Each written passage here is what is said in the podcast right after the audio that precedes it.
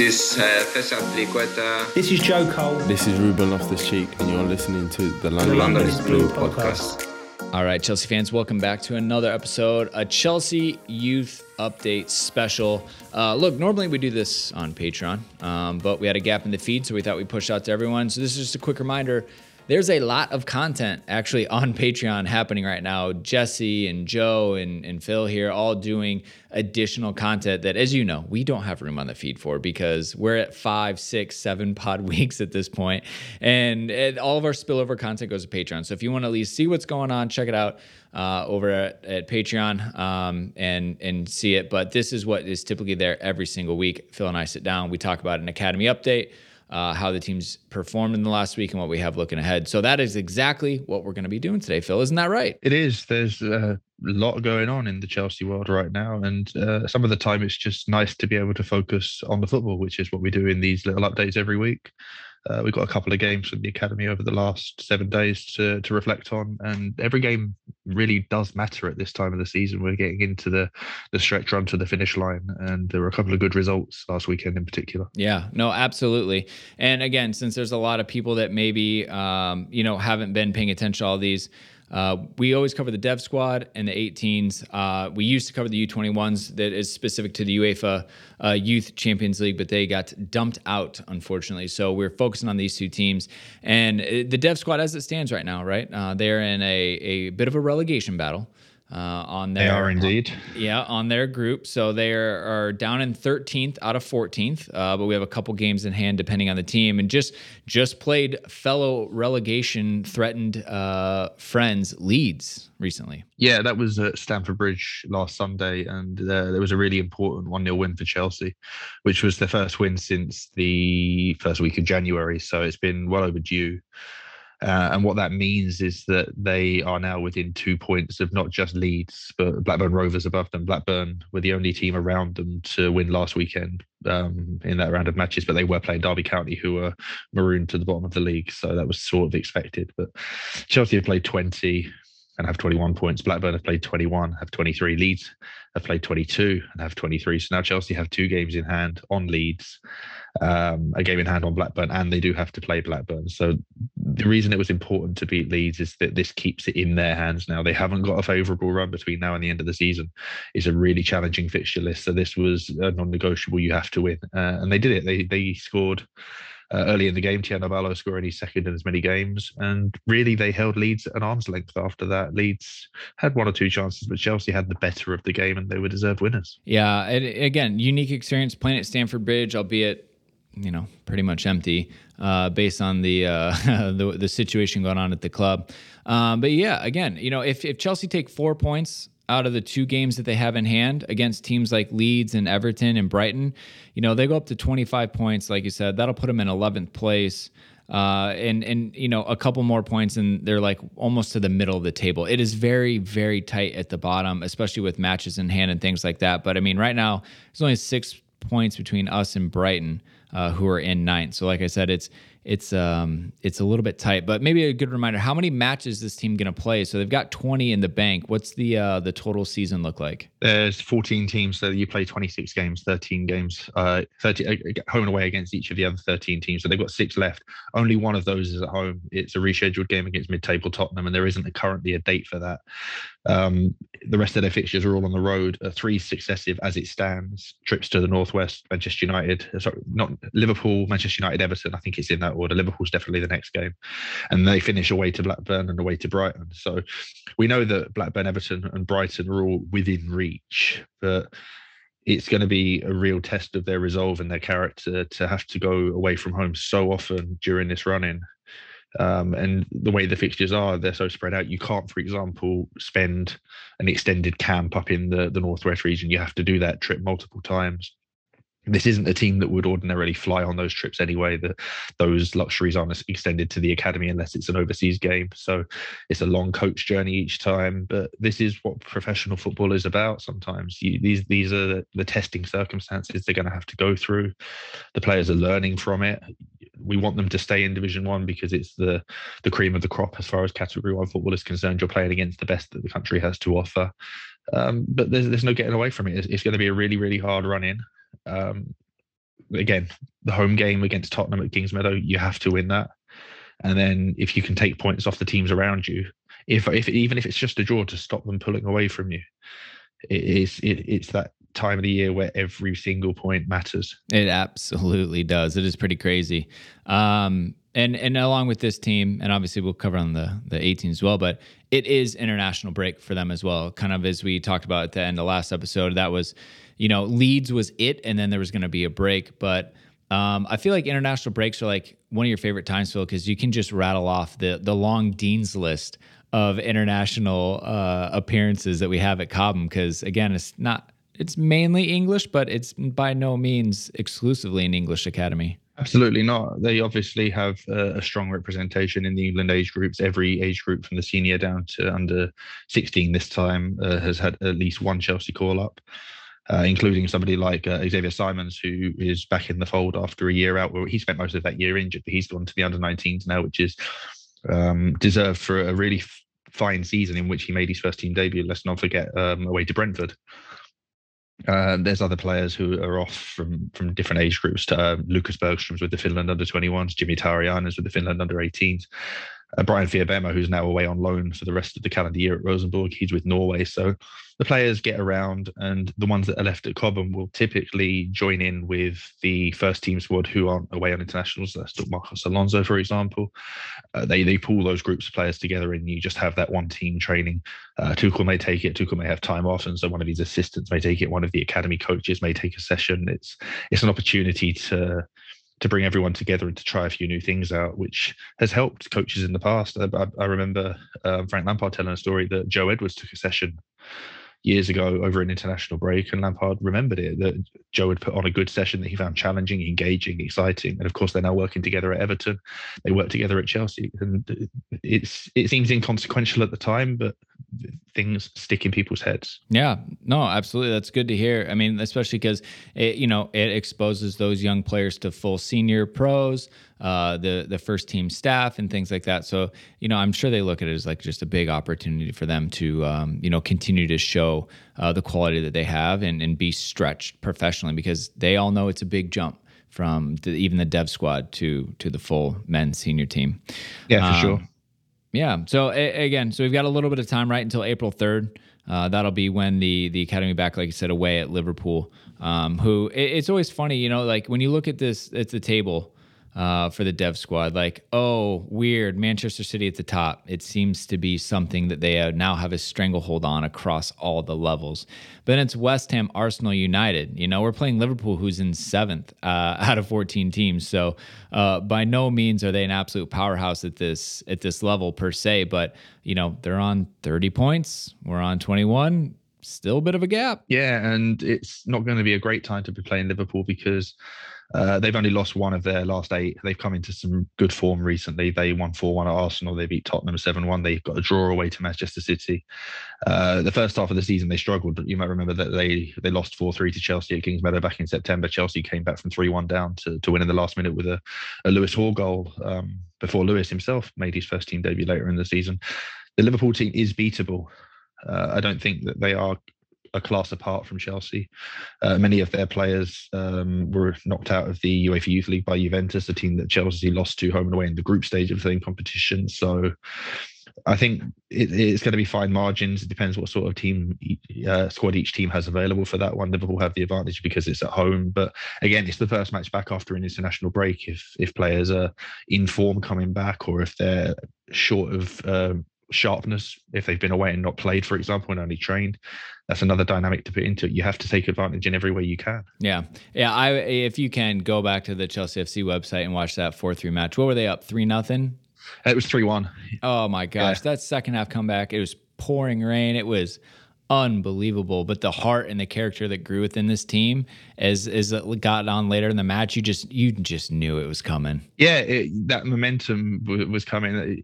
You, you, get they did it in the Youth Cup to Liverpool uh, back in January as well, away at Liverpool at the same venue. I think this game's going to be played at Liverpool's training grounds. So these players have beaten Liverpool four three twice this season.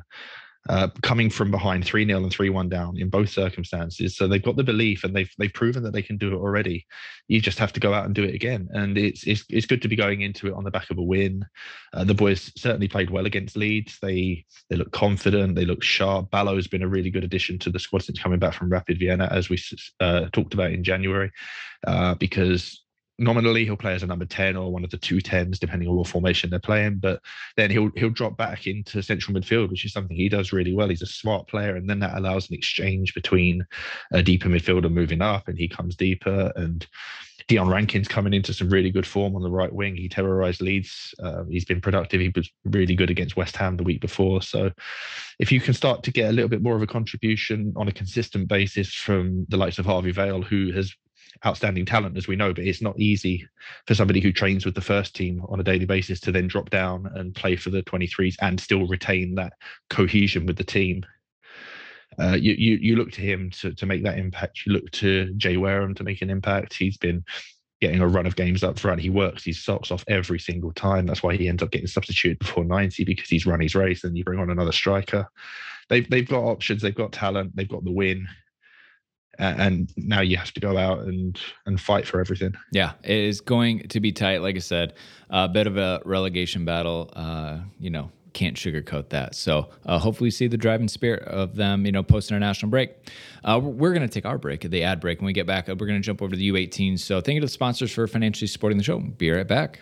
All right. So on the flip side, Phil, uh, the 18s are doing quite a bit better than the Dev Squad. Uh, they are in fourth currently, but again, uh, have a couple matches in hand on West Hammer in second. Uh, they're 39 points, 44 points at the top of the table, so very much within striking distance, even at this point.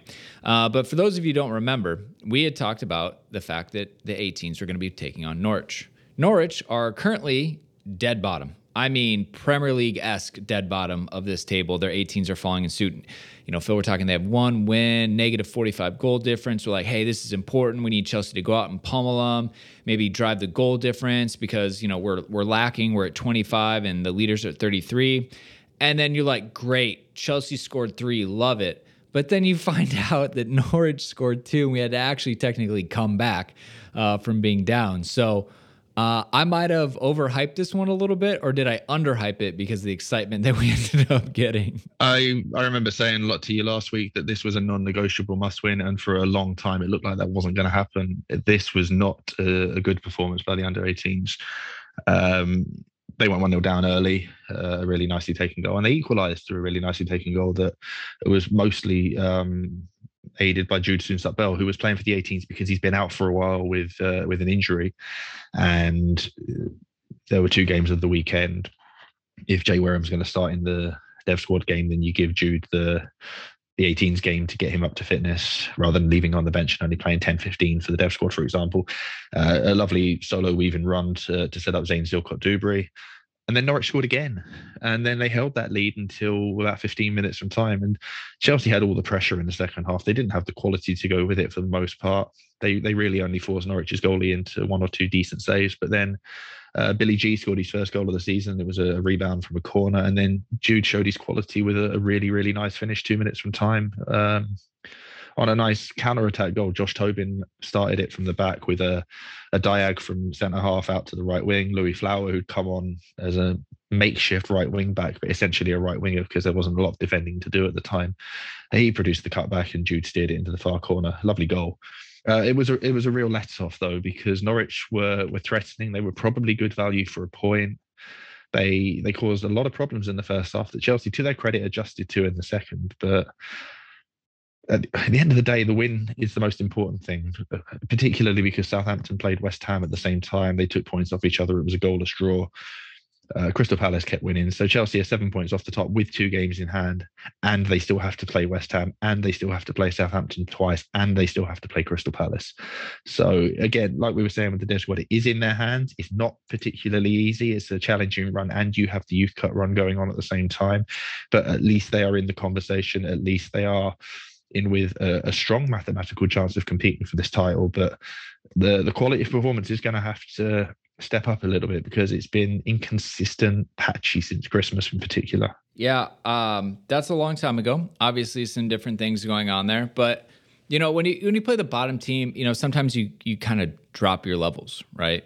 And sometimes you you expect that they're just going to roll over. But like credit to Norwich, like they came out fighting. You know they have a lot to play for. Um, you know because every 18 is looking to get into the dev squad and the first team and loans and things like that. Especially as we know we're uh, you know, in the the end of March, and uh, you know, kind of teams are already starting to kind of figure out what they want to do with their rosters as far as shaping and depth charts and things like that. So, um, you know, the the boys need to figure it out, but three two. Yeah, and and I mean, to to their credit, this was the third game in seven days for many of them. And uh, like we said earlier with the dev squad, this is a challenge you'll have to face at the senior level. But when you're 15, 16, 17, as many of these players are, it is a challenge to to play so regularly with the high stakes. Uh, two of those games were away from home, so you've gone all the way to Stoke and produced an emphatic five-one win. Then you come back and you've played in a really tough match in torrential rain at Reading, and then you've got to go again against Norwich. And like you say, you might think you can half turn up and still win comfortably, and then suddenly you're in a game again. Norwich are two one up, and you're fighting for the right to stay in the title race. So credit to them, they got the result. The performances have been there earlier in the season. They've they've played really well at times a little bit less so recently. But again, you got the international break. A bunch of these boys were away, and then you come back and business picks up. They're away to Birmingham in the league two days before they go to Nottingham Forest in the Youth Cup semi-finals. And then they've got three games in 10 days again. They've got Leicester, Southampton, and Tottenham. And then the last three games, as it stands, are against the three teams above them West Ham away, Palace home, Southampton away. That's going to decide it all. Yeah, it's so funny how that, you know, just happened to shake out that way. Uh, but yeah, just a good reminder leading up to Norwich, you know, it was Stoke on the 12th uh, away, Reading away at the 16th, and then home on the 19th. So quite literally, right? Three matches in seven days. Yeah. Um, and then, yeah, you know, and look, this is big team mentality, right? Cup competitions are what they're in, and that's what they're having to juggle. So, uh, Birmingham City uh, U18s coming up uh, away as well on the 2nd of April. So again, that everyone's kind of kicking off that first week into April. Um, you know, for everyone out there, Birmingham, uh, you know, second from the bottom, right? So I guess uh, without me saying something silly like last time, Phil, let's just call this another non negotiable.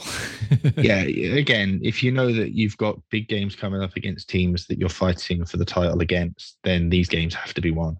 This is Birmingham's first season playing Category One football. They came up last summer. They've they've found it challenging, undeniably. Uh, the reverse fixture at Cobham back in September, Chelsea won 3 0, but that game wasn't exactly a 3 0. Birmingham played better than the scoreline looked, and it was too late. Malik Mothersille goals that added gloss to the storyline, uh, scoreline rather. Um, it depends what sort of team Birmingham want to put out. Like a lot of teams, they've been transitioning to next year's scholars already. Uh, back in September, they played Jobe Bellingham, who's Jude's younger brother, who's being fast tracked in the same sort of way he's playing most of his season with the 23s, despite being uh, a schoolboy by age group as an under 16. Uh, I think he's been on the first team bench as well. So uh, again, that game for Chelsea is two days before the Youth Cup semi final of Forest, which is going to be the priority. Everyone's going to play in that. So Chelsea, in turn, may play a slightly younger team, certainly a more rotated team away to Birmingham. In other times, they may have sought to reschedule that game, but such is the intensity of the fixture list. And they've got the under 18 League Cup final against Fulham to fit in there as well, that they don't want to cancel any more games and rearrange them. So you you're damned if you do, damned if you don't. You move the game, it's harder at another point. But if you keep the game here, you have to rotate and maybe play some of the under 16s. Uh, there's the challenge. Can they keep it going? This always happens at this time of year, particularly when Chelsea are fighting on multiple fronts. It becomes a squad game. You, you look at the Youth Cup teams, and those are the ones that are celebrated over the years for that success. Uh, when Chelsea were winning five Youth Cups in a row and league title after league title after league title, that success is built from the bottom of the roster, the bottom of the squad, the players who are playing in the, the matches that people don't tend to see. Um, everyone contributes to the, the team's success, and that's going to have to be the case this season, whether they want to win one trophy, two trophies, or three. Yeah, I'll take three. Uh, Alex, thank you very much. Um, what uh, what um, do you think it's going to stay or move? Because I know it's only a couple days after. Uh, it's not going to move at this point uh, unless there's weather or other circumstances. They've okay. they've kept this game in the schedule, so they play two times in three days. But they'll I can't imagine anybody will play in both games. Somebody may play as a sub in one and start the next, or vice versa. But um, they've they've got enough depth, including schoolboys, to be able to do that. And like you say, if Birmingham are at the bottom end of the league and doing a similar thing, playing some of next year's scholars uh, a few months early then Chelsea would would like to think that their equivalents are good enough to take that challenge on. All right. Well, obviously, plenty coming up, but uh, yeah, I think this is also you know good fun reminder. The three competitions is that this team are still competing for, obviously the uh, the the league title, uh, the FA Youth Cup, and the third one being the Under 18 League Cup, which is only played between the the 24 of the 28 category one clubs. It might be all 28. I can't remember offhand, but they're in the final against Fulham. Fulham beat Leicester in the semi final. Chelsea beat Stoke, as we've discussed. Uh, the date and the venue for that is yet to be announced. And with the fiasco going on with ticketing availability right now, uh, is anyone's guess as to where local fans may be able to watch the game. For example, if Chelsea were to host it, it would likely be at Kingsmeadow, possibly at Cobham. If Fulham were to host it, it would probably be at Craven Cottage. And under the current circumstances and restrictions, it would probably be better if it was at Fulham because then Chelsea fans would be in a position to attend whereas the updated license doesn't make provisions for the club to sell tickets to academy games as far as i'm aware but it's it's negligible anyway because um, that's one of the, the only other game that they do have left at home is that rearranged Tottenham game. Everything else from now on is away from home, and all of the under 18 league games are at Cobham. Any update on that for the academy? Obviously, we got the revised ticket rules, which are just more confusing actually than than the opposite. Um, I mean, you get these you know officials that spend time putting together a solution then they roll it out and you're like wait what and it kind of seems like the men's first team got solved but there's no information or little on the youth or women's matches is that how you're understanding it uh, the women's team are allowed to sell tickets now i believe okay and good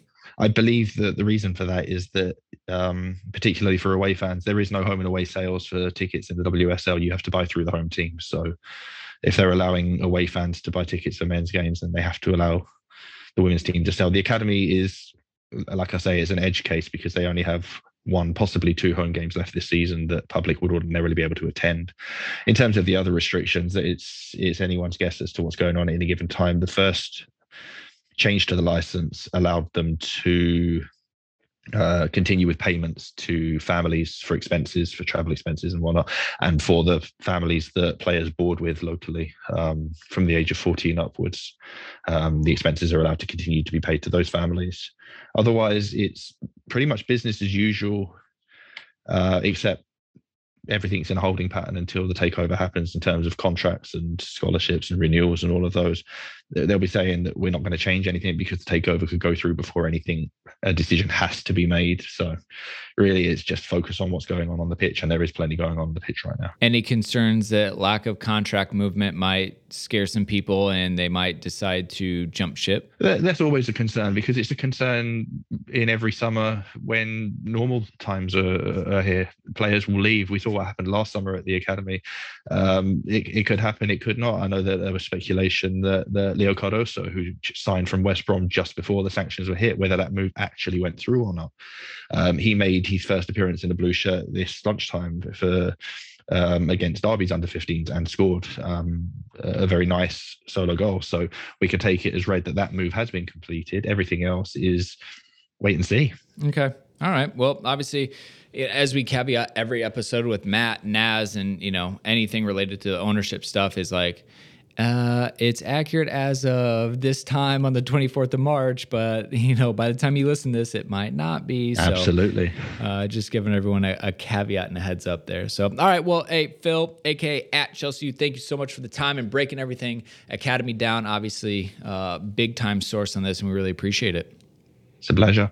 All right. Well, as always, like I said, a ton more of content like this with Phil, Jesse, uh, Joe, and many more all, all over on Patreon. So hope you enjoyed this one. Obviously, we are still going to do our big monthly Academy updates on the pod feed, but a lot of extra content over on our Patreon page. So, and that's going to wrap us up. I guess we're good. So until next time, Chelsea fans, you know what to do.